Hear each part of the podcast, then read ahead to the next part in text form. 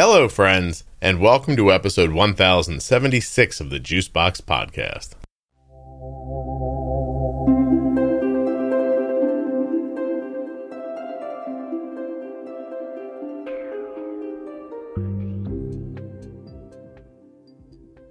Claren has had type 1 diabetes for 18 years since she was 12 years old. She's in her fourth of her fifth year of residency. She's a surgeon, and she's got type 1 diabetes, some thyroid issues, and a great story. While you're listening, please remember that nothing you hear on the Juicebox podcast should be considered advice, medical or otherwise. Always consult a physician before making any changes to your healthcare plan or becoming bold with insulin.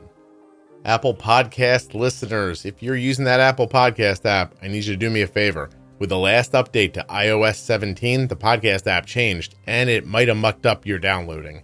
Go to your library, touch Juicebox Podcast, touch the top uh, right corner, the three dots, then choose Settings. After Settings, automatically download. After you choose that, click on All New Episodes, and then everything will be back to the way it should be. Thank you very much for doing that. Uh, in return, you can get 40% off of all of your comfortable clothes at cozyearth.com when you use the offer code juicebox at checkout. There's also sheets and towels and just a ton of great stuff. I'm just kidding. That would have that happens whether you do the thing in the podcast app or not, but the thing in the podcast app would really help me. Apple made some changes to settings and to be blunt, it's uh, not good for me. And when it's not good for me, is not good for you because you want this podcast and I want to make it for you. This episode of the Juicebox Podcast is sponsored by Dexcom. Dexcom, of course, makes the Dexcom G7 and G6 continuous glucose monitoring systems. And um, moreover, it's amazing. Dexcom.com slash juicebox. My daughter's wearing the G7 right now. It's small and lovely. You're going to want to take a harder look at it at dexcom.com slash juicebox. Links in the show notes, links at juiceboxpodcast.com. The podcast is also sponsored today by AG1. That's drinkag1.com slash juicebox. You can start your day the same way I do with a delicious, refreshing drink of AG1. Get five free travel packs and a year supply of vitamin D with your first order when you use my link. I'm Claren. I'm 20. Nope, not 29 anymore. I just turned 30 this past year. Happy birthday. Um, thank. Well, it's been a while now. I'm just still not used to being 30. Then I take it back. it's not an unhappy thing, but uh, 30 years old. I have had diabetes since I was 12. Uh, diagnosed a few months after my 12th birthday in sixth grade. Wow. 18. And so yeah, going on. 18. I think it's actually been 18 years. Yeah. As of January. Yeah. And you're only 30. So, and I'm 30. Yeah. Yeah. That that reminds that reminds me of when uh, a doctor said to me once, like, "Don't worry, like complications from type one don't come for like 30 years." And I was like, "But she's Yeah. she's two. Right. And he looked at me. I'm like, "So you mean she'll be 32?" And he Yeah. go, and he goes, "Oh yeah, yeah, that's not comforting." And I went, "Right, thank you." Terrific bedside manner. Thanks a lot. Yeah. Yeah. Meanwhile, even just that long ago, expectations for diabetes aren't even what they what they are now. Which Oh, is, absolutely not. yeah, really cool. I'm sorry. Go ahead. So you were 18 years ago, Mhm. 12 years old, or 12? Yes. What else? yes, 12. And I started with the pins. I think I did. Actually, I didn't have pins when I started. I remember drawing insulin out of vials and used, I believe, Humalog or Novolog. And that was the, maybe the beginning of like Levemir. So I think that's what I started with. Mhm. did that for a while um, and then got switched to the pins and then got my first pump when i was actually in college in undergrad and then went back off the pump because i was tired of it being on me 24-7 and then i went to medical school where things got more complicated and that's when i went back on the pump and i've been on ever since You know, you just made me realize. You just made me realize. Arden's never seen an insulin pen in her life. wow She she was diagnosed at two. They gave her syringes. Mhm. No one ever like suggested there was something else, and then she got right on Omnipod. How about that? yeah Huh? I did pins for quite some time. So I'd say I probably did pins for longer than I've had a pump at this point. But we're probably catching up. It's probably about half and half. And you've gone off and off and on with the pump. What was your first pump? Uh, the first pump was a Medtronic. It was blue. I can't remember what the model name was, hmm. but it was much different than the ones now. It was kind of generic and or like basic, I should say. I know it didn't have like a color screen or anything. And that was probably like 2011 wow. that I was on that, maybe 2012. Did that for a few years and then um I just didn't want it was a tubed pump. I didn't want it anymore and went back to pins and I was doing okay with the pins. I wasn't doing great, but I did okay. And then like I said, got busy when I went to medical school. I actually got a Dexcom before I got back on the pump and then it just made everything a lot easier. Yeah. Um, and actually, what triggered me going back on the pump the second time is I was diagnosed with Graves' disease hmm. and had a really hard time controlling blood sugars. And it was kind of a missed diagnosis initially because my thyroid labs were, I had all the symptoms of Graves, but when we checked my labs the first time, they were normal. So I like went two or three more months. Um, I was tachycardic or and just ended up having a cardiology workup because they were like, well, we don't know why your heart rate's 120 all the time. And then we're like, let's just recheck the thyroid labs. And at that point, um, they're like, oh, yeah, this is Graves. This totally makes sense. Yeah. So that was when I went back on the pump and I've been on it since. And I'm on a tandem. This actually happened to Arden, not exactly the same, but she got her hypothyroid uh, diagnosis and, you know, lived with it going along just fine. And then she started to, I don't know if I've ever been really clear about this or not, but Arden was a very tiny person. And mm-hmm. then she got her thyroid diagnosis. They put her on Synthroid and she grew like a lot. So Arden mm-hmm. went from being the tiniest kid in her school to uh, she's as an adult five seven, mm-hmm. and so uh, she gains weight as she gets taller. And now I know, looking back, of course, her synthroid needs would have gone up because of the the mass change in her weight. And mm-hmm. um, instead, she ends up getting a full cardiac workup for her thyroid symptoms. Right. Yeah, which was upsetting, as you may be able to imagine. Yeah. Yeah. So Graves, how, how does Graves come on? Well, it was. I started noticing. Actually, it was my heart rate. I was like sitting in class one day um, and I just realized, like, man, I kind of feel like I'm a little tired. Like, my, my heart feels like it's racing. And, you know, the Apple Watches, you can click your heart rate. And it was like sitting at like 120, just into a lecture. And I was like, this is weird. And so I kind of brushed it off. I was exercising quite a bit at that time. Um, and so I was then noticing that, like, when I was working out, my heart rate was going like way higher than it had been in the past. So it was kind of a few weeks of figuring that out. Um, and then I was like, this isn't normal. And then I started having, I was losing weight as well. Like I said, I was working out and I was like, man, I just, I'm doing good, a good job. Mm-hmm. And then I went to see my endocrinologist for, I think, just like a routine checkup. And I kind of explained the symptoms to her. And she was like, yeah, well, it could be a thyroid. And I don't know if it, I was due for my yearly labs or whatever, but we ended up checking them and they were normal. And she was like, I don't really know what to tell you, but just see how it goes. And then I was referred to cardiology I did like the whole Holter monitor and got an echo and everything. And of course, it was normal, other than having just a mild, fast heart rate. Um, and then I started having like a lot of anxiety too. Mm-hmm. And then shortly after that, i have always been a very like type A prompt person. And there was two or three occasions where I was late for work um, or late for my rotations that I was on. And my roommates who I lived with were also medical students. And there was one instance where I had just overslept and like I, I got up late and they were still home and like they couldn't understand like what I was saying. Like I wasn't making sense when I was talking. And we think retrospectively what happened is I may have had like some kind of seizure and I was in like a post-ictal state when I woke up. And that was the reason I overslept an alarm because I don't have any have any recollection of this. And so I think I was having just such wild blood sugar swings in addition to the tachycardia and the anxiety and the sweats and it all just like mounted to be this Graves diagnosis. Wow, that's um, crazy. That's so interesting. I mean, for me, not for you. It's terrible for yeah, you. Well, it's interesting. It's fine now. Yeah, yeah. Hey, I do have a question. Um what, mm-hmm. what was it like to like suddenly be hit with a wave of anxiety? I'm assuming you weren't an anxious person prior? If you're a longtime listener, you probably know that I've been drinking AG1 for a couple of years. Not only did it replace my multivitamin, but I love that every scoop also includes prebiotics, and digestive enzymes for gut support. You know what? There's magnesium in there too, vitamin B. It's all it's just a good mix. And it's easy to drink and tastes great. I mix my AG1, just a scoop, with some cold water right from the refrigerator, you know, shake it up real good in the shaker bottle that they gave me with my first order, and it goes right down.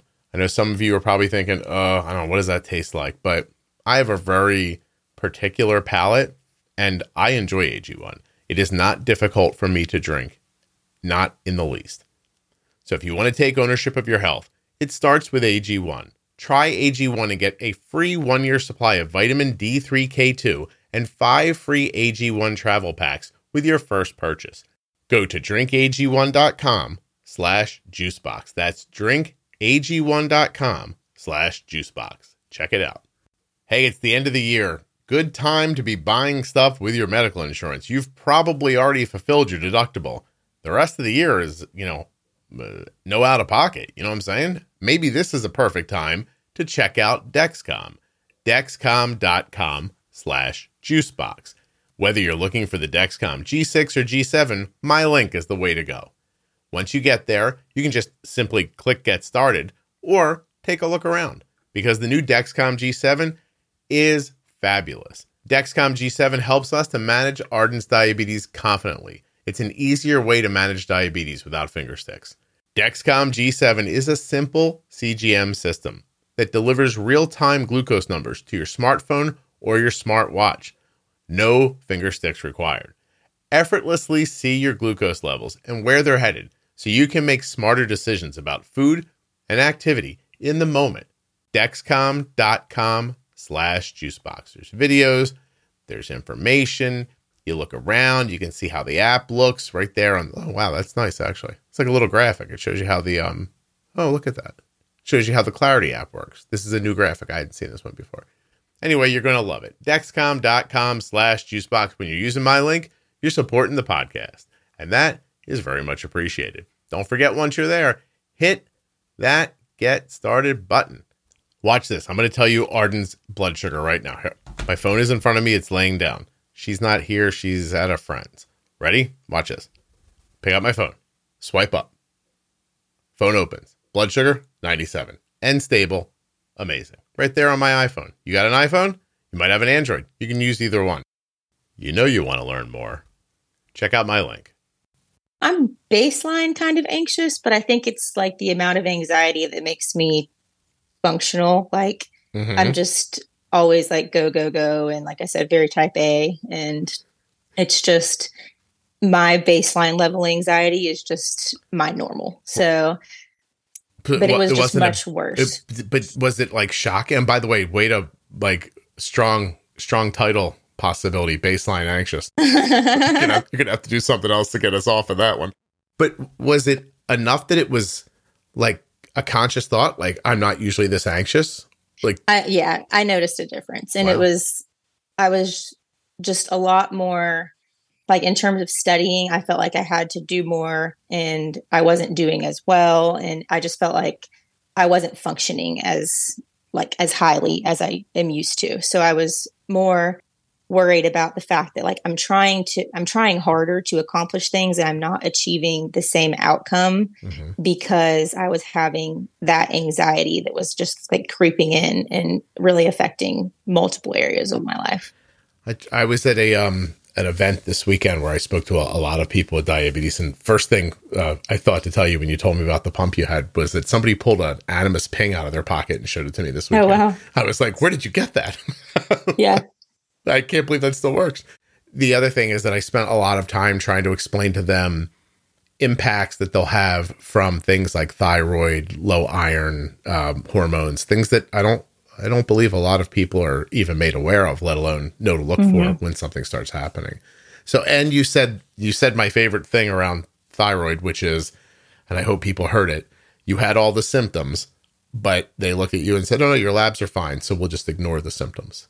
And, yeah. You know, I wouldn't say they ignored them. It was just, okay, we need to find out what's going on if this is not the answer. Something else. So, and it probably took three months before I had labs rechecked again. And by that point, I was just like, losing my mind. Yeah. But were you in there on day one saying there's something wrong with my thyroid? No, No. because like I said, I had been exercising quite a bit. I was just stressed out from being a medical student. And I mean, I had lost maybe five or 10 pounds. So it wasn't like that much. Yeah. Um, Okay. It was just really like there was things to explain the symptoms. It just was all together. When you hear all of them now, you're like, duh, that's a thyroid problem. Yeah. But it is maddening, right? That so many autoimmune issues all share the same core symptoms. Right. It's just really is frustrating. You're like, you say four things, they're like, yeah, that could be this. It could be this. It could be, you're like, great, uh, big help. Okay. So you get that worked out with hmm uh, medication. Did you ever swing around? I hear stories sometimes people start Graves and they'll get hypo and they'll come back again. Like, where are you? So I actually, um, I was in third year of medical school, about to start a rotation in surgery, and I have since decided to become a surgeon. And I knew that leading up to that, I was just not going to be able to function in that surgery rotation if I was still having any kind of those symptoms. I was just not performing at my highest. And so I went to my first week, my endocrinologist tried the methimazole, and I actually was having like an orthostatic type of response to it. Like anytime I'd stand up too quickly, I'd feel like I was going to pass out. So I didn't do too well with the medications. And she was like, well, the other option is you can do the radioactive iodine to ablate the thyroid, or we can just schedule you for surgery or get you in to see a surgeon and you can take it out surgically. And that's what I ended up choosing to do. Um, so about think it was like eight days after I was diagnosed. I tried the medicine for like a week, and then I got in with the surgeon. And then the next week, we um, I had a thyroidectomy. So we take that Yeah. out and then we sup- now we supplement with Synthroid. Synthroid, yes. Yeah. And that works for you? Um, yes, it does. I actually also just had twins about four months ago, so the that was really fun to figure out the dose adjustment to that um, with the Synthroid. Way Yes. up, way down. way up. So my base dose, which is actually higher than I would expect for my weight, was 137, and mm-hmm. I was take ended up taking up to 200 a day when I was pregnant. Wow. Yeah. I mean, it sounds like a big number until you remember that the thyroid's not there at all. So, Right. yeah. And you don't have to supplement with any T3 or anything. Your energy's good, I all don't. that. Well, it's excellent. I'd say my energy is about as good as it can be for a new mom with four month old twins. For a 30 year old lady that just had two babies and is a doctor. Yeah. Yeah. Yeah. I'm standing up, Scott. It's all good. Yeah, yeah. most days. Yeah, most days, right? Oh, that's that's really something. So I, I I guess go back a little bit. You're diagnosed as a young child. Like you, hmm do you manage it yourself? Do your parents help you? How do how are the first few years?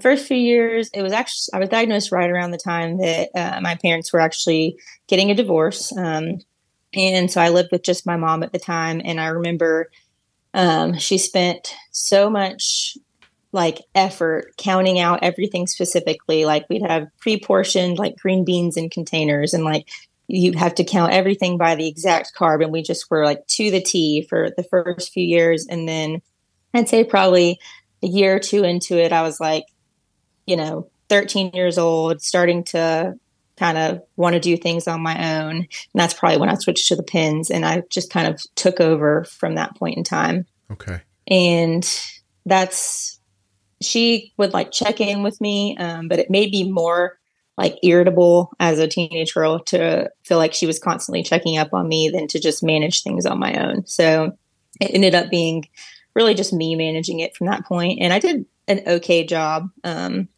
I think retrospectively, uh, I didn't have the Dexcom and it was, I didn't check it as much as I should, but Yeah. a few times a day I would check it. I'd say it was decent numbers. Um, and then of course, every now and then you just would have highs or lows and I just treat them how I knew to treat them. And um, it's just so different now. Now, were you able to take that knowledge you had from growing up in school? Were you able to take it to college and maintain your level of management? Um, I'd say undergrad, kind of when I uh, I'd spent my first year of college locally and commuted to college, and then I transferred to a larger university and lived away from home. And probably that's when I had less control over everything, just because I was eating on my own, eating more fast foods, things like that. Um, and just had freedom to do what like whatever schedule I wanted. So I probably had A1Cs up to the like eights, maybe even nine at that point in time right. for a very few short years. And retrospectively, I'm like, what was I doing? but um, by the time I got to medical school, I was, I'd say I kept them probably around seven, which is crazy to think now because I'm doing much better control wise now. But at the time, like my endocrinologist was happy with that. And I was under the impression like that's good enough.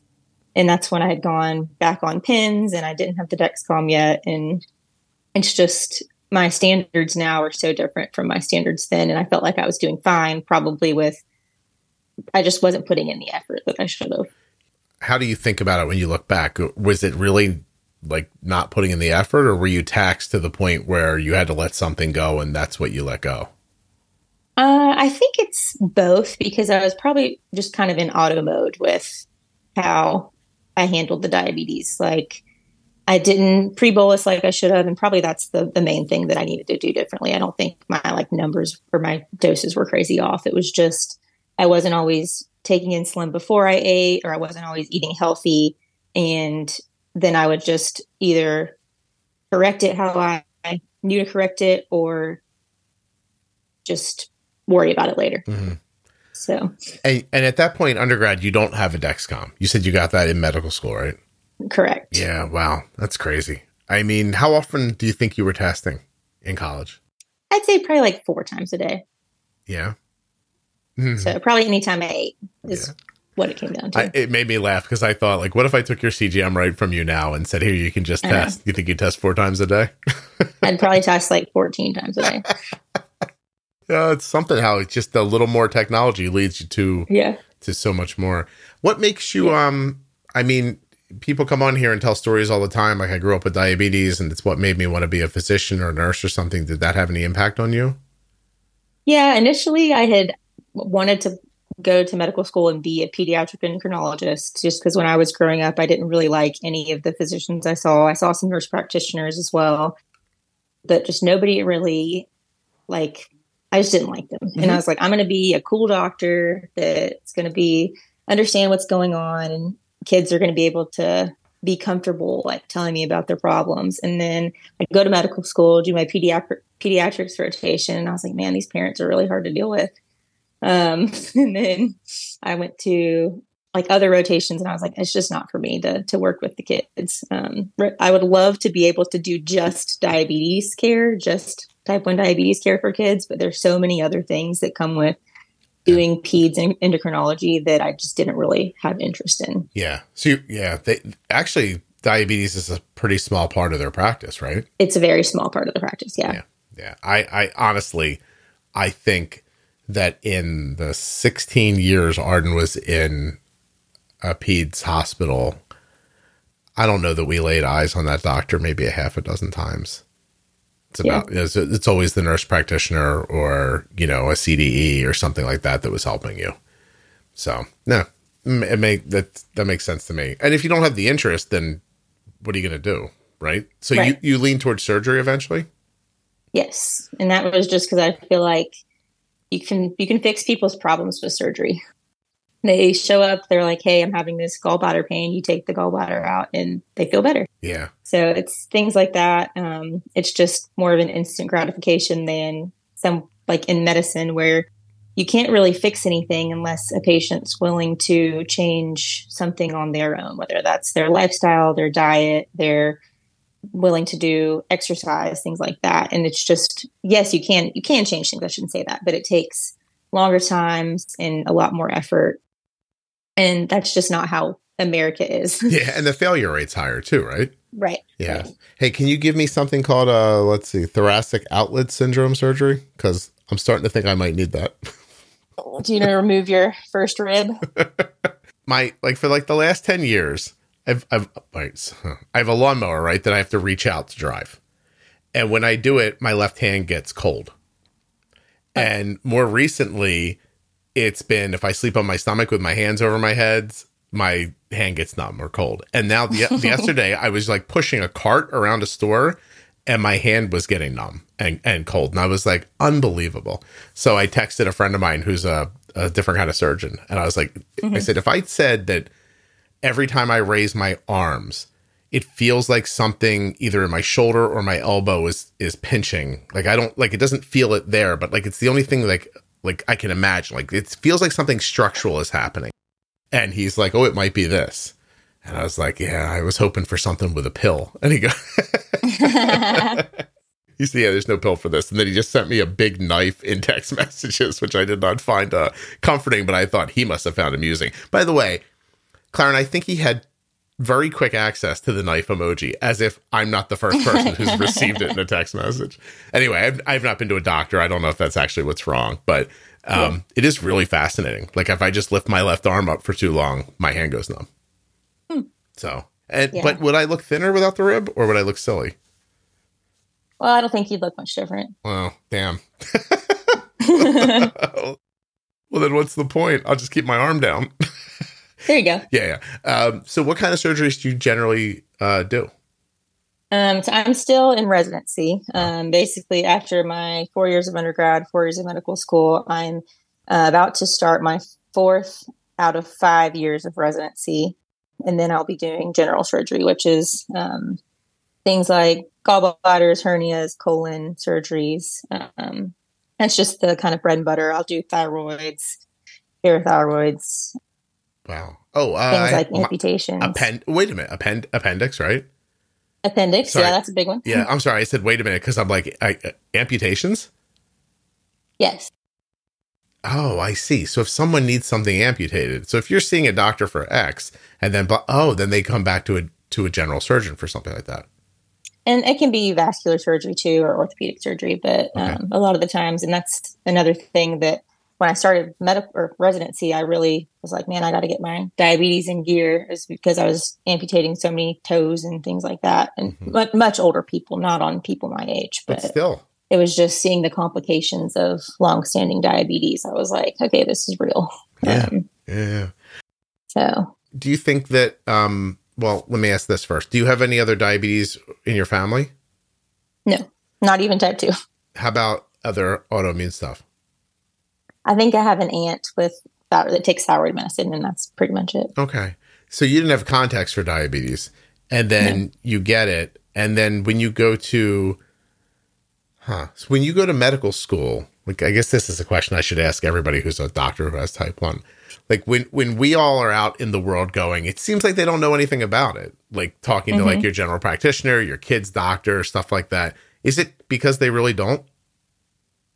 I'd say they know like the textbook answers of like these are the complications that happen from longstanding diabetes. These are the numbers that generally you don't see complications with if you keep it within this range.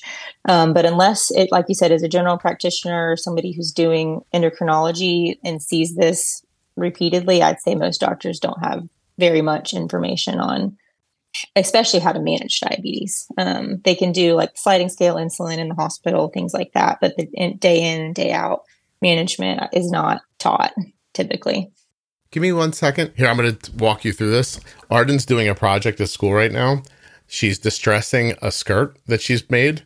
And so she went to she went to the fabric store to get this tool that you use to distress like distress the skirt and mm-hmm. they didn't have it. So I said, go to the home store and get like a lemon zester, which is basically the same thing. Yeah. And um, she said, huh. So let me see if I can figure this out. Um, home goods type store. Maybe a cheese grater. Yeah. Like a cheese grater, lemon zester, or what else? Sandpaper, heavy grit. Um, all right, Claren, help me. What else? What else would work like that? I feel like three options is enough. Yeah, right? you think so? I think so. oh no. Um. Oh, oh. Oh. Wait. Wait. Wait. What's the thing? Uh, the thing for dry skin on your heels. Oh, like uh, the thing that yeah, a pumice stone. Yeah. Hold on a second. That's a good one. I'm sorry. We'll get back to your diabetes in just a second. Actually. I think it's pumice, pumice, but that's not the point. pumice. It sounded weird when I said it. I just Googled heel grater and by the way, came up with it. Pedicure for foot. Uh, like this. This is what parenting has turned into since you went to college. It used to be more I used to I used to be more involved with the bigger decisions. Um, all right, I've done my part. Also, I also I paid for the college, so actually, There you go. actually, you guys paid for the college, so thank you. But um, yeah, I mean, that's got to be. I said home store like a cheese grater, lemon zester, or sandpaper heavy grit. Wait, wait, dry skin thing for your heels. and then I sent her a picture of it. She'll figure it out. Okay. Um, otherwise, she's like picking at it with tweezers to pull it apart, and like it's taken her for like it's going to take her a year. So Yeah. um, anyway, she made her first like she made like a skirt. It looks amazing. It's kind of exciting because Yeah. she's been talking about it for so long. All right, so sorry. Um, I want to know about residency. Mhm. I want to know about so you know yeah doctors get like a, a textbook version of diabetes, but then if you don't go into if you don't go how how is it I guess my question is that even the endocrinologist seems a little flummoxed by it once in a while and why is it that no general practitioners seem to do a good job of explaining people's type 2 i mean if type 2 is so prevalent like wouldn't that be mm-hmm. something you would just be able to like I, I can talk about type 2 with my eyes closed like why can't they i guess I think a lot of it is the the time constraints that doctors have on how much time they can spend with patients and the amount of education they can give patients and hear their side of things and understand why they're having trouble. Because I mean, you may have a 10 minute time slot to see a patient. You have to understand what's going on with them, what they're worried about, how, and then explain to them like this is what we're going to going to do to fix it, and this is your part, and this is my part, and then okay, go out into the world and do this for a few months and come back and see me. And there's just you can't only get so much done, and I feel like you can't understand really the the intricacies of any disease in in that yeah situation. it's just it's just such an odd thing like you Yeah. just if you hear from so many people with the same issue mm-hmm. it's and they're also seeing a ton of other medical problems on any given day. So Sure. maybe, yeah, we are seeing millions of people with diabetes, but you're also seeing tons of people with every other medical condition too. Yeah. So Oh no, the, the the the one thing that I think doesn't get enough attention is that it's like boggle almost. I I imagine it like that. Like you you walk into a room and you're settled, and someone looks at you and you go, okay, there's Claren, and uh, I don't really know who she is, but she thinks I do because I'm her doctor. So now I'm gonna Right. look. Now I'm gonna look in the thing here. Oh, oh, try to make myself ready with it a little bit. I've got 15 minutes to talk to her, and then you walk out the door. I imagine you take a deep breath, and then you push down the boggle thing, and your dice pop all over the place. And you walk in the next door, and you start over again. And it's just Yeah. like like being shook, and then settled, and then go. And I, I don't it, this. You know, I, I've brought this up a couple of times, and it like around diabetes specifically. I don't know why we do that. Instead of bringing everybody in for 15 or 20 minutes, why don't we bring 200 people in, put them in an auditorium and talk to them all at the same time mhm. and give them the big the big picture stuff that they need in a setting where you say it once, people ask their questions and then everybody heard it instead of like and they heard the entirety of it instead of getting a tiny bit of like, well, here's the things I can remember to say this time. Mhm. It just makes sense to me. I don't know if it's like a HIPAA violation problem or something, but it just makes sense to me. Like that would make more sense. or just convincing people to come do that too. oh, you think if they didn't think it was a doctor's appointment, they just wouldn't go to begin with? Possibly. Is, is that a burden? Like knowing that you're going to come see somebody's going to come see you and you're going to tell them the exact thing they need to do and they're going to walk out and just not do it? Oh yeah. Yeah, it would weigh on me, honestly. Because you're like, well, here's, I mean, at the same time, like, I don't want to eat great and exercise all the time, but I know that's what I should do. And it's just, I feel like human nature. Yeah. Like, like, does it almost feel like these things are going to just happen to some people and there's nothing you can do about it? Um, yeah, probably. Just if they're not willing to change their lifestyle. But I mean, being a resident too is, and and I've been off work for maternity leave, but being a resident working 80 hours a week, eating hospital food as quickly as I can, like when I'm when I'm working, I don't have a great diet. I don't have time to exercise. Um, and it's you just do what you can. Yeah. So you can't you can't tell people to do something and then not do it yourself necessarily. Mm. Um, it would be it would be tough if you were you were like you should go for a walk and they were like yeah you too Yeah, exactly. like great Exactly. great this is a lot of fun my goodness so when you're in uh, residency, can you describe like you Mhm. just said 80 hours a week, but can you actually describe what what, like, what a week is like? Um, yeah, so Monday through Friday, typically you wake up at like four, four thirty, go to the hospital, round on your patients, check all the charts, and then depending on your cases for the day, operate or go to clinic. And that typically sometimes you're done with actually doing the surgeries or clinic patients by noon. Sometimes it's like 5 p.m. Sometimes surgeries go all through the night. So I'd say on average, um, leaving work at like six on a a- an average day, five if we're really lucky, and sometimes 9, 10 p.m., and then wake up the next day and do it again. Mm. And then for the first three years of residency, the way our schedule was set up is that every other weekend we did a 24 hour shift. So that was either Friday morning to Saturday morning, and then you go home, sleep Saturday, and work a day shift on Sunday. So you have a small break and then every other weekend off. Or you work a 24 hour shift on Saturday and then rest Sunday before the week restarts. I was out when you said get up at 4:30. I know. Yeah. It's terrible. No, it's like, ah, it's okay. I'm good. People can figure out their own health. Yeah. yeah. Oh, it's terrible. And that goes on for years. Yeah, years. That's three years. And then the next two years that I'll finish, um, I'll do uh, home call instead of doing the 24 hour shifts on The weekend. So I'll go in and round. And then if somebody comes in and needs me, I'll go back to the hospital. Does that um what am I trying to say? Does that uh like sorority fraternity thing exist? Like low man gets on by the person above them, the person above them. Th- is- Does that exist too, or does that not happen so much? it's there's kind of a hierarchy, but in at the program that I'm in, we try to do a really good job of getting the younger residents in the OR early. So yeah, they're the ones that are going to be in charge of doing like all the the wound care and the things on the floor that we don't want to do. Mhm. But overall, we we try to to get people in um, to learn how to do surgery as early as possible and share the load. What are the procedures that you all stand in the hallway like rock paper scissoring to try to get out of? Ooh, I'd say like uh, draining like abscesses and things like that. I don't like to do that. Mm. It made me upset when you just said it. Okay, uh, yeah, yeah. Like, just will anybody? It's almost like would you trade? Would you trade a shift to get out of something? Would you like? Does it Oh turn? no, no, Someone's got to do it. So it's just whoever's available, and like you said, usually lowest on the totem pole. Yeah, uh, that's that's got to be. Yeah, that's got to be upsetting. But you got to learn how to do it. So it is what it is. Did you ever hear the episode of the show called uh, Butthole Adjacent? I think so. Yeah. yeah. Oh, that one like haunts me still. Yes. Basically, just had a had something like that that just like came apart and like exploded. And I was like, oh my god, that's absolutely crazy. But it's not crazy to you, right? It's just something you see, uh, like probably that's just something that I might do on a Tuesday. on a Tuesday. That's we call that Tuesday around here. Oh Yeah. my god! I just saw. Uh, I don't know what happened.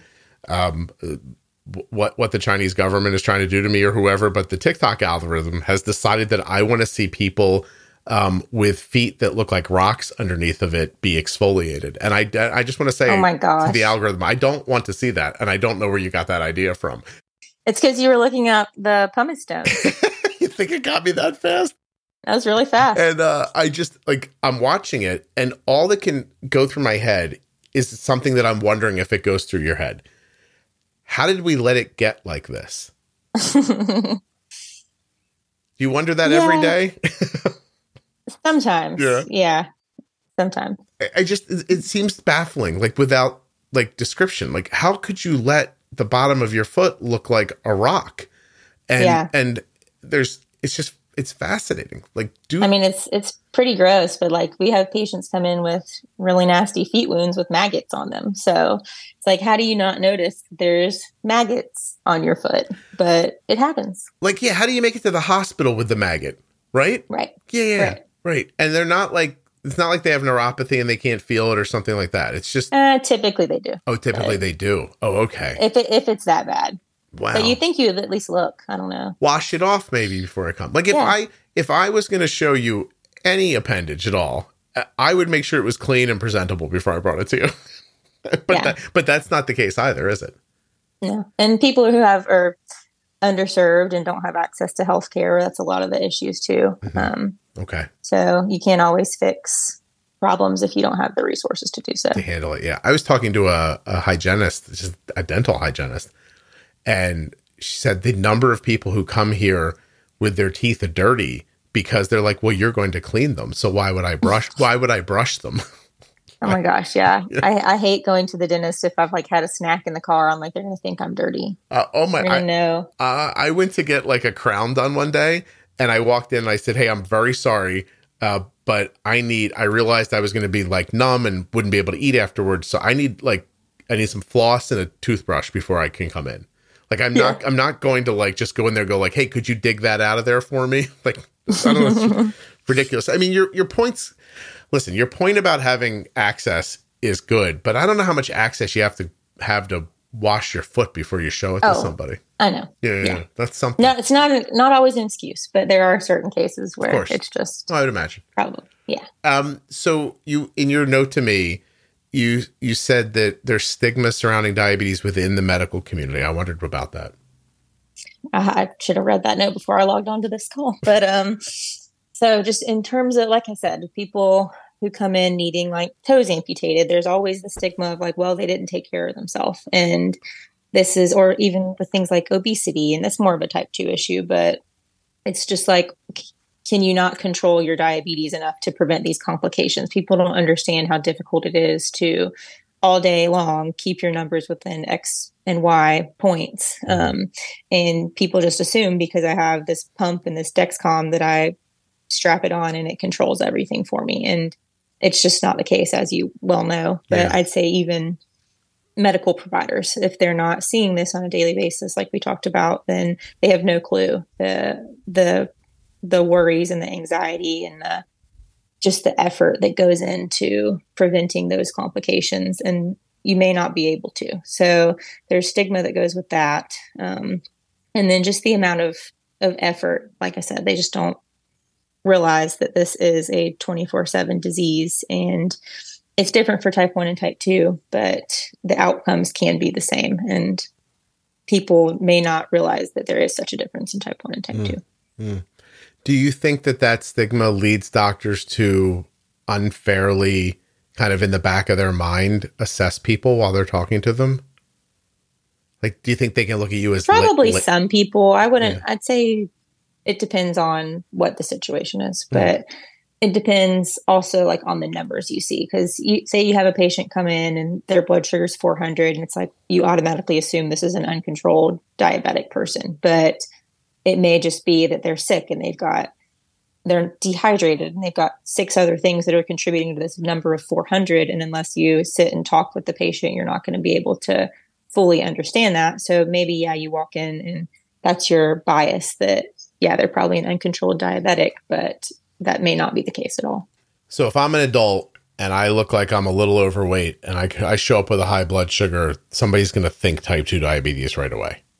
Probably, yeah. Yeah. And and and even cuz I I hear these stories from people where they're sitting in that moment and they say, "Listen, my brother's got type 1." Or my mom does, or there's a ton of autoimmune in my family. Like, are you sure this couldn't be type one? And they go, no, couldn't be. And yeah. then, and it always ends up being, you know, uh, uh, when I hear the stories, because of course that's who I hear from mostly.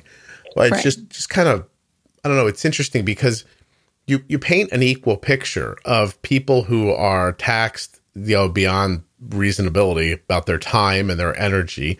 They are getting you know uh, a, I guess a, a a bit of information on so many different diseases. Like what's that saying about doctors? Like they have a little bit of information about a lot of things and then we like I, I, was most struck by thinking about being with my mom one day early in the hospital. And she's like i don't know where the doctor is. They said i don't know where the doctor is. It was early in the morning. And i thought oh they were at home trying to sleep. It, right, right like trying to get up enough energy yeah. to come do this thing again for 12 hours. And it's just interesting that nobody sees each other's scenario situation and another thing, like you learn in medical school, uh, so like you say, an overweight adult coming in with high blood sugar, they teach you like if you hear hoof hoof beats, think don't think it's a zebra. Like it's more likely to be a horse. It's not going to be this safari creature. It's going to be the horse. So you think most likely common things are common. This is going to be type two diabetes. So I think that's just kind of part of the algorithm based learning that a lot of medicine is, especially in your training years is like, okay, if this, then this. And you have to really get experience and patient perspectives and just kind of know that, yes, this can happen, um, even though it's less common. But that's just what medicine teaches you is common things are common. And then if that's not the answer, then you think more of the, the right. zebra. Plus it would be, it wouldn't be like a reasonable thing to start just like pontificating about oh it could be this or this or like right. it's upsetting to right. another person. Actually do you know that i'm doing the math? In the last seven days uh if you hear hoofbeats it's probably a horse not a zebra. That's the second time i've heard that. Interesting. Because i was with a because when i spoke last weekend i was there with somebody who um has a medical background and they were trying See, there you go. Yeah trying to describe a similar thing. I, and then you just said it, i was like wow they really do tell them that. They do I always think about the people who, like the zebras at home, who are just like, nobody's listening to me. Right. You know, yeah. um, they all think I'm a horse. Uh, anyway, uh, that's interesting. So, okay. So I understand how the stigma could lead to like people jumping to conclusions. That makes complete sense to me. Is there a, I mean, you're in a unique position, right? You're, you're at the coming to towards the end of your, of your residency is there uh, these things that we talk about? Is this just as good as it gets, or are there ways to fix this? Like, do you do you see a way, like using diabetes specifically, where doctors could understand diabetes better, or would it? Is it just too big of a a mountain to climb? I think one, it's it is a very big mountain to climb, and two, there's so many different ways we can treat diabetes and so many different standards that people have for diabetes. Like we talked about, like 7% and below is what people consider okay. Um, and that's, like you say, is the don't die number. Like we want to prevent lows more than we want to prevent highs. But um, it just kind of depends on can you reach that many people effect to be able to make them effectively manage their diabetes, I don't know, with the time constraints that you have in visits or um, within certain, I'm like losing my train of thought now, um, the time constraints you have within visits and in the that specific person's scenario. So what can we teach this person today um, that I can help them as with as a doctor is different than what can they they implement on their daily routine. So there's a difference, I think, in what a doctor can tell you and what you can actually do. And then the question is, can you get people to implement that to actually make a difference? I don't know. So then the thing that I say a lot on here is, ends up being very right, I guess, which is you are really in charge of your own health. Yeah. And yeah, the, you can go get an answer from somebody or they can run a test for you you don't have access to or hand you a prescription you don't have access to. But in the end, like I, I usually tell people when you go into a doctor's office, you have to remember that you are the only one who ultimately cares about how well you are. Like, like it's yeah. not that the doctor doesn't care, but you're going to leave and they're not going to think about right. you again. And, you know, I just, I learned that watching my mom. Like, I realized how much my mom believed that doctor just knew who she was. Mm-hmm. And, you know, I was the one looking out in the hall watching them like pore through papers trying to figure out who they were about to go talk to and yeah. you know and and it just it's up to you like your help. i mean it, it sounds obvious right but in a in a society where you believe for the most part because when you're growing up everything that happens to you for most people everything that happens to you gets fixed do you know what I mean? Like right. you get a sore throat and they give you a pill and your throat isn't sore anymore. And you know, like you, it, that's the expectation, like that kind of light switch idea. Like, you know, like you said, like I want to do things I can fix. Like you show up sick, you leave, you're not sick anymore. But that's mm-hmm. not most things. Not when once you find right. serious illnesses. Those are not how they work. Yeah, right. yeah. And everybody has an expectation of health too. No mm-hmm. matter no matter the amount of effort they put into their own health, Everyone exactly. everyone expects it back. Right, like or they expect to be able to to Google something and they say, This is what I think I need and that's a whole nother Yeah. topic of conversation. But I want some echinacea, and I would like Yeah. uh, I want uh, an essential oil. I'm going to put on a cotton ball and uh, put it under my pillow, and I think I'm going to be fine Right. after that. Right, yes, right. And and when it's not that, you're saying that basically the things that can be impacted by diet or exercise or effort ends up being just something. It's you tell people that, and then it's a coin flip if they do it or not. right. Yeah. It really has to take, and it's in terms of diabetes too. It has to take the person wanting to make that difference. Um, you and see that. having the support and the resources to do so. Like something shocking almost has to happen. Yeah. Yeah. What happens if your shocking thing is the only uh is the only warning you were going to get too? Right. Yeah. And actually, on a on kind of a related note, it's kind of I think I mentioned that in the email I sent you. As a, I guess probably a year and a half ago now, I had like routine labs. I was doing really good with blood sugars, everything. Um, I think my A1C was like in the mid fives, and I was so proud of getting that number back. And then I got the rest of my labs back the next day because my doctor called me and he was like, "Hey, like your kidney numbers are elevated. Like, um, just want to let you know. I think it was like the equivalent of like stage two kidney disease is the the numbers that I saw, and I was like, "What are you talking about? Like, I've been healthy for I've, yeah, I've had it 18 years, but I've been healthy, and I don't know what to do about this. Like, it's got to be a fluke." And we rechecked them, and they were still elevated. Hmm. And I was like, "This is." Okay, this is like eye opening. Like, am I having kidney problems as a 29 year old? Um, and we had talked, my my husband and I had talked about uh, having kids at some point, but we didn't know how to do that with being in residency and having diabetes with a, a difficult pregnancy that comes with diabetes. And so I um, went to see a nephrologist. Basically, thankfully, it ended up being just like an acute kidney injury from me not drinking enough water and staying hydrated while I was working. Um, wow. Wow. but it was really like you said a shocking thing that i was like okay yeah i am susceptible to kidney damage i am susceptible to these long-term po- complications and that's what made us to des- decide to go ahead and i put my training on hold for what ended up being a whole year and decided to try to get pregnant we magically got pregnant with twins which was double what i bargained for but now it's been really good overall and it was something that I prioritized. And now I have about six weeks left before I go back to work. So, Mhm. Wow. So you actually had that feeling where, okay, this wasn't the case this time, but I'm so hit with the reality of the fact that it could have been like, I'm going to make these babies right now. Yeah. Yeah. Yeah.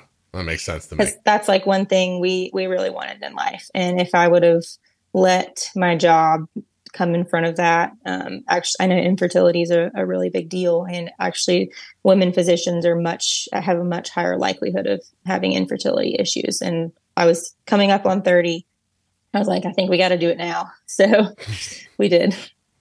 Was that a hard decision to make? I mean, you were so close to the Oh, end. yes. Oh yeah, and um, the pregnancy itself was was very difficult, and the the main reason you have so many blood sugar issues is the hormone fluctuations, and that comes from the placenta. And with my twins, I had two placentas, so it was like double the difficulty. Hmm. By the end, I probably take, or before I was pregnant, I probably took like 35 units of insulin a day, and I was taking like 130 Oh, by the end of it. wow. Did you make the babies the way uh, nature intended, or did you? Yes. Yeah, and these Yep. and you got twins. And we got twins. Ugh, jeez. Yeah. Were you happy Yeah. about that? I would have been like, uh oh, I only we wanted were one. we were just shocked. Yeah. Now we're happy most of the time, but Most it's been it's been very difficult, and we live eight hours away from our closest family. I'm just So- thinking that if you're lucky, because I'm hearing your husband's a doctor too. Oh no! No, oh, okay. I felt like you said residency, like we were both in it, but you just you're Well, I, it kind of does feel like we're both in it because he has to deal with me too.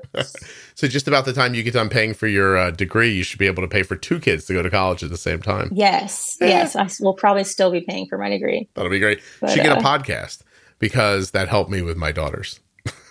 Yeah, there you go. with all my free time. Yeah. By the way, uh, too many people have podcasts. It's enough. Okay. Like, Yeah. like I don't plan on making a podcast. we all got it covered now. I wasn't talking to you. I was talking to the people listening in case they get like a Yeah. wild hair up there. They're like, I'm going to make a, just stop. It's good. I got it covered. You're fine. I mean, how many people I got to fight with over this podcast thing? But no, that's okay. So I do want to hear about the pregnancy. Obviously, I got a little lost asking about your job, but It's um, okay. yeah. So, uh, you said it was difficult. Was it e- start at the beginning? Easy to get pregnant? Yes. What was your Too easy. it two, apparently. What do you mean? Uh, Oh, did you, I thought you meant too easy, like you only got to try once. But We did only try once. oh, your husband must have been pissed about that. Yeah, maybe Yeah. you too. I don't know. Maybe he's great at it, and you were like, oh. So uh, That's what it is. yeah. Well, he he's like he's a very like athletic. He's 6'6", 250, big guy, and he was kept telling me like I'm gonna have this NFL playing son, like gonna be gonna be the best. You know, I'm gonna be this sports dad. And we go and uh, we find out that we're having twins and that they're both girls. Yeah, of so he's got two little princesses now. To he's he's gonna turn them into college golfers. That's his now. That's his plan. that's his new goal. Yeah. Tell him I golfers. tell him I watched a kid play college sports, and honestly, I don't even know if I would tell you to do it. I can't. I Yeah. can't. I can't even wrap my head around whether it's a good idea or not yet. Well, it's just so they can get scholarships because he thinks that as long as they're decent at golf and women, then they can get a scholarship. I don't think he's wrong. My son, I don't think he's wrong Yeah, either. my son saved a fair amount of money playing baseball. So, um, but the rest of it's just like I might have given it all away, and I don't know the stuff we did to get him to that point. Like, yeah, that's what'll end up happening. Is trust me, the money you save on college, you'll have spent teaching them how to play golf, and Well, he also wants an excuse to go golfing. uh, yeah, that's what I was assuming. yeah, yeah, well, maybe they'll be really tall. Like, I mean, how tall is he? six six, How tall are you? five three. Well, that must be hilarious. It's, it's a little hilarious. Did you? Uh, is he the first tall guy you dated? Uh yeah, and I actually I hit on him at a bar, and apparently, and I was a little tipsy at the time, uh, just enough to where I was like fun, and went over to him and I said, "Hey, tall boy, do you like pizza?" And we went and got pizza that night, and uh, ended up just like talking for hours, and then he he was on family vacation visiting his family in Florida where I lived. And the next day, he's like, "Hey, we exchanged numbers." He's like, "You want to come over and like watch football at my parents' condo, whatever. And I was like, you know what? This goes against everything I know, but sure, let's let's do it. So I went over there and his parents had gone to a movie but came home early. So I met his parents the next day. And uh, then we dated long distance and six months later moved um, together to start residency. And now Wow. we're married and have twins. Oh, that's crazy. You met his parents. You were wearing your pants when that happened, right? Oh, yes. Okay. That's, that's very nice. By the way, you you named the episode. Wearing my pants. No, hey, tall boy. Hey, tall boy. Do you like pizza? Yeah. That's what I'm going with. Unless you That's come good. up with something else, I really like He'll it. like that one. Yeah, yeah, yeah. Uh, that's just like I don't. I mean, I- I always say to people, I dated girls your like your height, my whole my Mm-hmm. my the whole time I was young, and then I meet my wife one day and she's like my height, and Mm-hmm. and there are times now as an adult I'll go do like events and stuff, and people like. By the way, I like it's very lovely that you want to take pictures, but I'm not very comfortable with how I photograph. But people are like, take a picture with me. So I'm doing that all the time. And I'm standing next to women who are shorter again. And I have this feeling, I'm like, oh, this is what my life would have been like had I not found a tall girl to marry. And Yeah. like I I feel tall. And I never feel tall in my life. And I was like, this what would have happened. Your husband must feel like a giant, is my point. Right? Especially holding these babies. Oh my gosh. He's I like, imagine. they're so small. I'm like, say he yeah, was you're two- just also massive. 250. Yeah, about 250. Are his hands like the size of your face? Yeah, probably. Oh my god, that's amazing.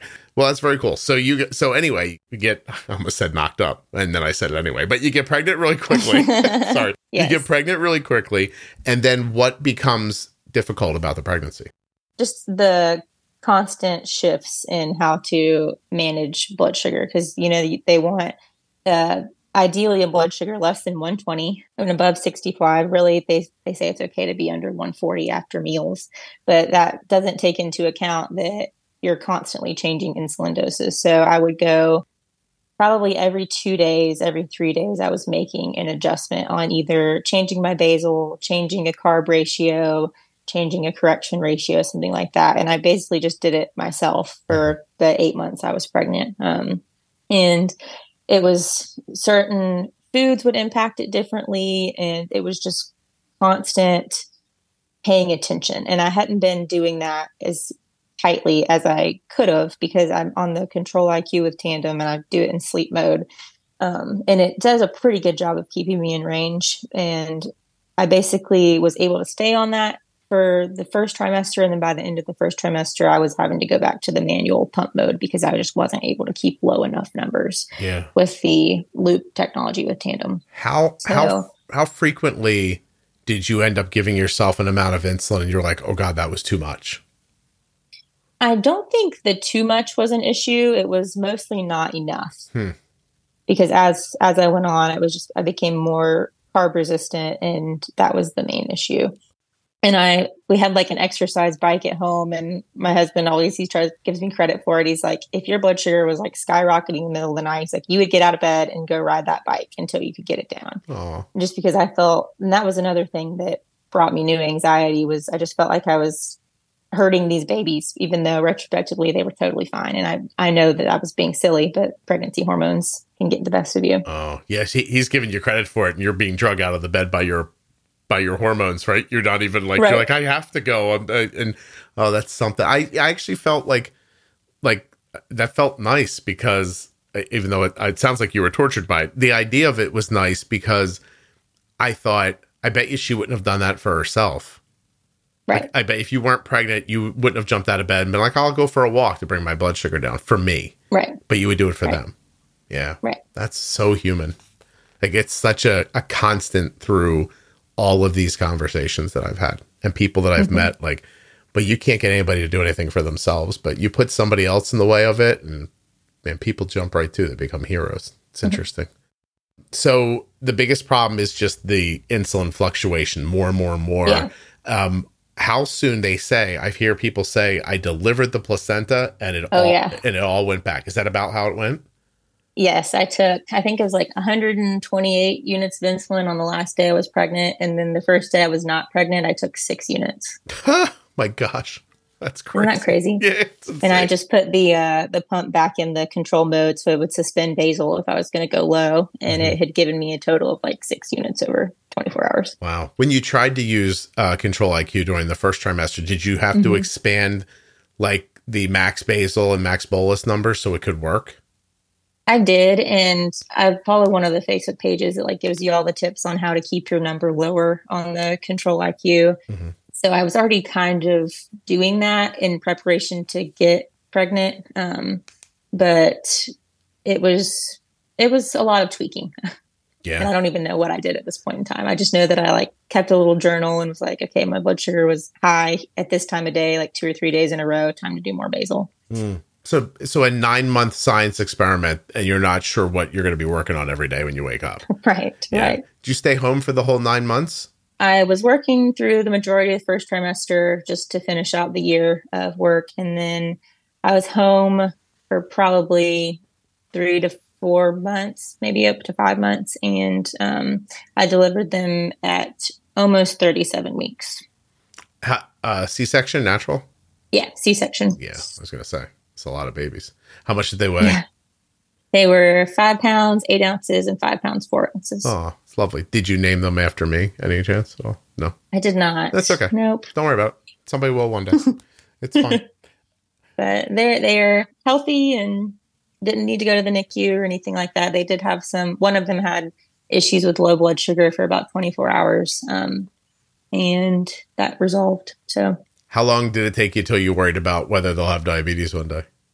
oh, I was worried about that from like the time I got pregnant. Oh, But and that's right now. I'm trying to. I technically am pumping, but bre- giving them breast milk. Um, they were because they were preemies, and I don't know what issues exactly brought this about, but they were never really able to latch to breastfeed directly. Mhm. So I exclusively pump breast milk for them, which is about four hours of my day I spend attached to a pump.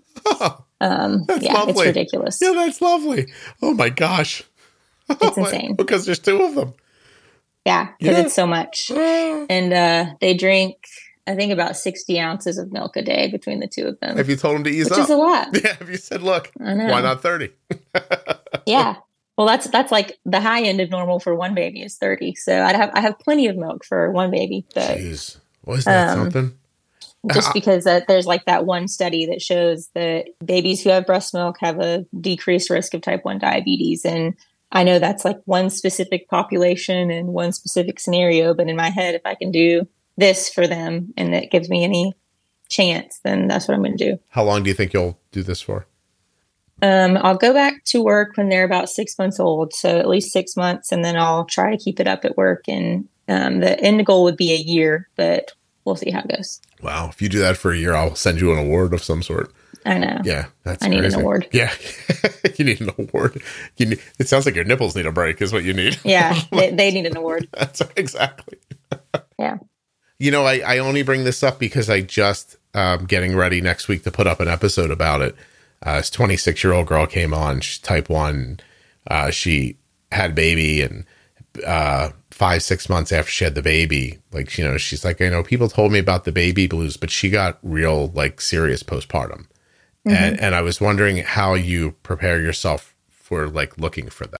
I think it's going to be really hard when I go back to work because I have been home with them. So I see them all day, every day, which part of me is like, it's going to be nice to go back to being like a real functional adult in the world. Mhm. Um, but the other part is I know I'm really going to miss them. So I have to, like you said, just kind of take this in as I'm here and home with them and prepare myself for the, to let myself feel like I'm an, setting example for them. Like, okay, you can be a mom and a surgeon and have diabetes and do all these other things. And it's ultimately going to be a, an example for my babies to grow up and they can do whatever they want to do. Um, On the off chance they can't become professional golfers, right. yes. Yeah. Although I Which gotta, is obviously going to happen. I, I'm just telling you, if they're half as tall as your husband, they, they've got a great shot. I know. Yeah. Um, Yeah. That's really something. Yeah. Her story was just, it, it didn't, it came on slowly. It started as, and she, she said there was this moment, like your episode's going to come out after hers. And Mm-hmm. I, I don't know at this moment as I'm talking about, I don't know what it's going to be called yet. Um, but you should go listen to it because Mm-hmm. she had this, like she walked away from the baby one time and the baby just got a bug bite and that like simple thought of like I left the baby alone and it got bit by a bug. By the way, the bug bite was fine; it didn't hurt the baby at all. Right. It just sent it sent her cascading down like a rabbit hole of I can't let the baby alone. Something's going to happen. Like, and then the, the thoughts got intrusive, and she couldn't get away from them. And by the end, she um she said the first serious thought she had was, "I'll just." Like 20 minutes, she, she started getting the idea that her family would be better off without her and, and that she was failing the baby and that all this stuff was happening. And I mean, it's just heartbreaking to listen. She's fine. is She- heartbreaking. she's fine now. Um, Yeah. and she said that, uh, she said she was thinking through just waiting for 20 minutes before her husband got home and just putting the baby in the crib because she's like, I know the baby would be okay for 20 minutes, then just leaving. And, and then, um, her husband was a police officer. And she said one day she has no idea how it happened, but she found herself standing next to the the piece of furniture that he keeps his weapons in, like considering considering killing herself, like out, out of nowhere. And then she just kind of like obviously didn't do it. And then she was like, "Oh my god, that was that was bizarre." And then she started looking for help. But she Yeah. said she said looking backwards that she had um, she's like, I, in you know, hindsight, there was plenty of time I should have known I, I was in trouble. And she's like, I just couldn't, like, it didn't feel like depression. It felt like I was failing the baby. And so that was just terrible. Like, and she's 26. And you know what I Yeah. mean? Like, it's, I don't know, it's just crazy. Um, anyway, be careful. I have a soft spot for this this week. So please. I Yeah. yeah. I don't want to hear any. I will. And Yeah. my my husband's wonderful, and he's very um, good about communication and checking in with Yeah. with me and making sure I'm good. So I have a wonderful support system. And if him. diabetes comes for the girls, he can just scare it away. Yeah. Is he one of those big, gentle guys? Or if I bumped into him in the street, would I find myself apologizing to him immediately when I saw him? no, he's No? he's a big softie, Oh, ah, lovely. but he's very. I mean, he looks like he could be intimidating though. yeah. I have a I have a brother in law that like he just he looks like he could grab you by your face and just like move you. And like I and he's the nicest guy. You know what I mean? So um all right. I want to ask you at this point if there's anything that we haven't spoken about that you wanted to. I don't think so. I think we kind of hit the main things. We did it because you you alluded to an email, and I have to admit, I was like, mm, I don't remember that email. so I was, it was just like the initial thing about like, oh, tell me about you coming on the podcast. Oh, cool. But okay. I I forgot that that was like six months ago now. So yeah. Can I ask a question of you? Which mm-hmm. is a weird thing to say because I think I've been doing that the whole time. But um, you've said a couple of things throughout the show that make me feel like you listen to this. Mm-hmm. You do. Is it how is it listening to this podcast and being a doctor at the same time? I think they're just they're two separate things in my head, and I, I listen to it one for just like people stories. I did listen to all like the pro tips and all that mm-hmm. probably two three years ago at that this point in time, yeah. um, but now it's just kind of something I'll listen to to hear about other people's stories, and it like like you said, I'll listen to this the girl that um, dealt with the postpartum anxiety, depression, and just be able to relate to that. So I see it more as like a community than from a medical perspective. I feel like the medical stuff, I've kind of figured that out to what works for me at this point in time, and some of that did come from the podcast. But it's more of just I like to to hear how other people are living and yeah. how they're making it. So you can kind of leave your white coat at the door to listen to it. Is that the vibe? I think so. Yeah, yeah. because there was a moment I said something very like an hour ago, and there was like a, it wasn't harsh, but there was a second where you like took up arms for doctors. I don't remember what the context what the context was anymore, and and it was very reasonable what you said, and I agree with you even. Uh, but I'm you know if I'm coming from a perspective on this side, I'm usually coming from the perspective of the type one when I'm talking, mm-hmm. like trying to like stick up for them. And I have heard from doctors like that they don't they don't they think of it as like doctor bashing. And yeah, you know, and I I'm like, I don't I mean, it's just people's experiences. You know what I mean? And what I think is common sense responses to them. And so but I understand I think there's also a difference in what how a doctor interacts with a patient and the way they perceive the interaction and how a patient perceives the interaction with the doctor. So sometimes a doctor may tell you you should do this, this, and this, and the patient hears it one way versus the doctor, which is different than the doctor hears it. So unfortunately, I do think a lot of medicine is practiced defensively just because you have to. You have to protect yourself from a legal standpoint and you have to follow the criteria for these are the numbers that keep people healthy long term and things like that. So there is a lot of algorithms based things that come with it. And then the the personal side of it can be interpreted i think from one perspective or the other. So right. well that's cool. I, I i think that that's why sometimes when you suggest something to a doctor they go yeah sure. But they wouldn't have suggested it to you. Like now that you brought mm-hmm. it up, that's fine. I couldn't say it, but now that you said it, sure, we can give you Synthroid for a 2.5 uh, a TSH, no problem. Mm-hmm. But I wasn't going right. to suggest it. It's um right. Go ahead. I'm sorry. Uh, that's I was just agreeing. Oh, oh, perfect. I love that. By the way, that was sarcasm, which is just between you and I because of what we talked about before we started recording. well, I I really do uh, genuinely appreciate you doing this, and congratulations on being 30 and the babies. And I hope it's not too hard for you when you go yeah. back to work. I did. I do have one really weird thing that happened to me while I was pregnant. That Perfect. I don't know if this happened to anybody else, but it was the the day before my 30th birthday. I'm driving down the road and listening to music in my car, and then I realized I can't hear very well uh, out of one of my ears. And um, I texted one of my friends who works in ENT and I was like, hey, is this like a pregnancy thing? Like, is this normal? And she was like, well, it can be related to pregnancy, but it's pretty rare. Um, can also be XYZ other things. You should go see an ENT like urgently because you need to treat it if this is what it is. So I text a, a, local ENT and he's like, sure, come in tomorrow. And I go in and I realize that I'm missing like 75% of the hearing in my right ear. Hmm.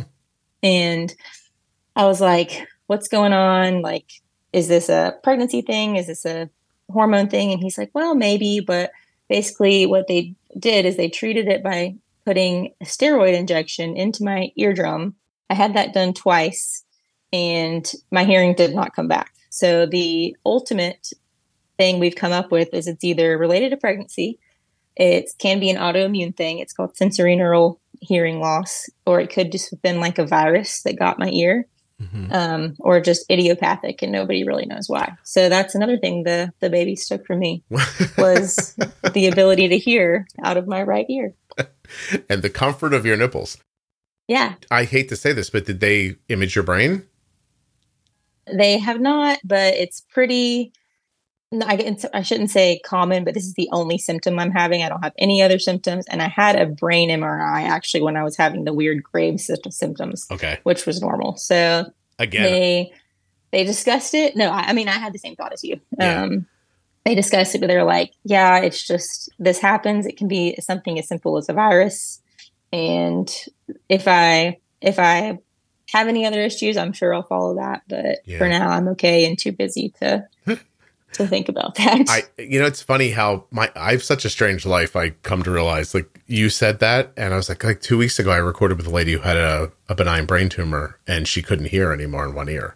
And like that's mm-hmm. that's like what popped into my head. Like I don't think I yeah. would have thought that had I not ever spoken to her. Obviously, mm-hmm. I'm not a doctor, but um, that's oh, that's crazy. So seventy five percent loss. How? What's the impact on your day? Um, I'm mostly used to it now, but if I'm in a room with like multiple people, I have a really hard time focusing on which one person's talking. Hmm. Any chance it comes back? Uh, I had my hearing checked about a month ago, uh, and it was the same. So I hmm. doubt it. No, I'm sorry. It's it's just annoying. It's not that big of a deal. Yeah, well, uh, but ten years from now, when the kids are acting crazy, you can be like, "I, I am partially deaf in my one ear because of you." now sit yeah, down. Exactly. Like, yeah, it's not good parenting, but you'll do it eventually. yeah. what kind of a parent do you think you want to be? We want. I I want them to know they're loved, but I want them to also be able to follow the rules and just like be respectful of other people and want to to pursue whatever interests they have i guess i should say nice that's lovely i just find the kids knowing that you've got their back is a big part of it and oh absolutely not even a thing you have to say out loud really i mean you can and you should but i mean just that knowledge of like i can take a step and if it doesn't go right it's okay. Like it's okay to be kind of oh, adventurous oh, yes. and, and and bold and stuff like that. That's My husband actually says that quite a bit. That's the one thing he wants for them is to know that for them to know that he's always he's always going to be there to love them and no matter what they do. Yeah. I definitely want to stay alive long enough to see the first boy that comes to the door to pick up one of your daughters and that, got, and, that and that mountain opens the door ruins that kid's yeah. night. yeah. Oh my goodness. Absolutely. Uh, hello, sir. I, you know, I don't even want to take her out anymore. Never mind. I'm just gonna tell her goodbye. I'm, I'm going to go now. Uh, that's yeah. that's really something. Uh, good for you. Well, congratulations. It's a. Uh, Thank you. I mean, you know, you got through a lot to to have them, and and I mean, just the idea of getting through medical school. Like, I don't know how anybody's a doctor. Yeah, like, I mean, like honestly, like I don't understand why. Like after you start telling me about I mean, not to bum you out, but I'm sure you're obviously already aware of this. A friend of mine's a physician. Like malpractice insurance alone, mm-hmm. I, I, don't know w- what what you're doing. That's so expensive. And yeah. then, and then, um, you know, all the all the things you've just kind of like detailed about why this could be you banging your head against the wall for the next 30 years and trying to help help people and uh it's just and the time i just i was having a conversation today uh I, I don't want to bum anybody out, but a, a, friend passed away. I was at a memorial today, and um, a lot of the boys that my son played baseball with in college were there. And um, my son can't be there because he's out of state. So I'm sitting and getting, you know, back in touch with all the kids and talking to them again. And the one is like, I don't know what to do. Like, there's just, he, he wants to work in mental health and he's got a job already in that space, which he thinks is going to help him get into grad school. But He's like, I might want to get a doctorate in this. And he's like, I think I might need to to do the thing I want to do, but I won't be into the world until my early 30s if I do that. Mm-hmm. And he's just like, I, I'm watching him go through it in his mind. And he's like, I just don't know if I want to give my 20s away. And I can't tell. He's like, maybe I should just get a master's and just go a different direction. And like, he didn't, he's a bright, lovely kid and he just, he doesn't know what to do, you know? Yeah. Um, it's a lot of time, is my point. Like it, just, it is a lot of time, yeah. and I'm I'm still not done, and I'm 30, and yeah, it'll be a few more years from now, and hundreds of thousands of dollars in loans. Yeah, exactly. Yeah, yeah. that all sounds fair. Mm-hmm. Jeez, my gosh, there's got to be a better way than that, right? Uh, For sure. All right. Well, thank you so much. I really appreciate. it. Can you hold course, on one second? You. Oh no, it's my mm-hmm. pl- my pleasure. Can you hang on one second for me? Sure. Cool.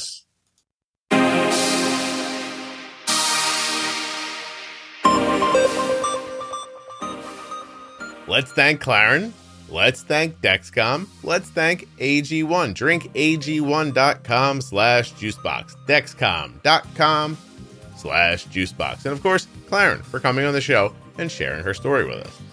Don't forget to check out the private Facebook group, Juicebox Podcast Type 1 Diabetes.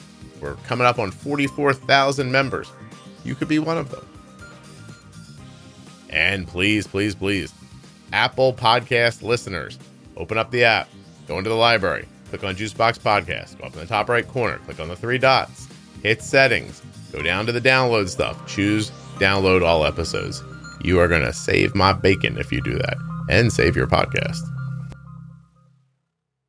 Thank you so much for listening. I'll be back soon with another episode of the Juicebox Podcast.